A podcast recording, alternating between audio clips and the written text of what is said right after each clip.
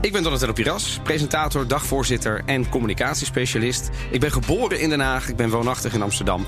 Maar mijn beide ouders zijn Italiaans. Tweetalig opgevoed en ik heb in mijn hele studententijd en ook daarna in Italië gewerkt. En sinds 2012 schrijf ik en volg ik de Italiaanse politiek als Italië-volger op de voet. En ik doe dit niet alleen. Ik ben Evelien Redmeijer, uh, journalist en oud-Italië-correspondent. Eigenlijk vanaf mijn achttiende heb ik af en aan in Italië gewoond.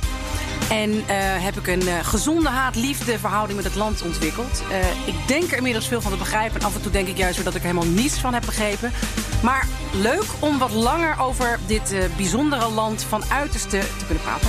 De Italië-podcast. Binnenkort in je podcast-app.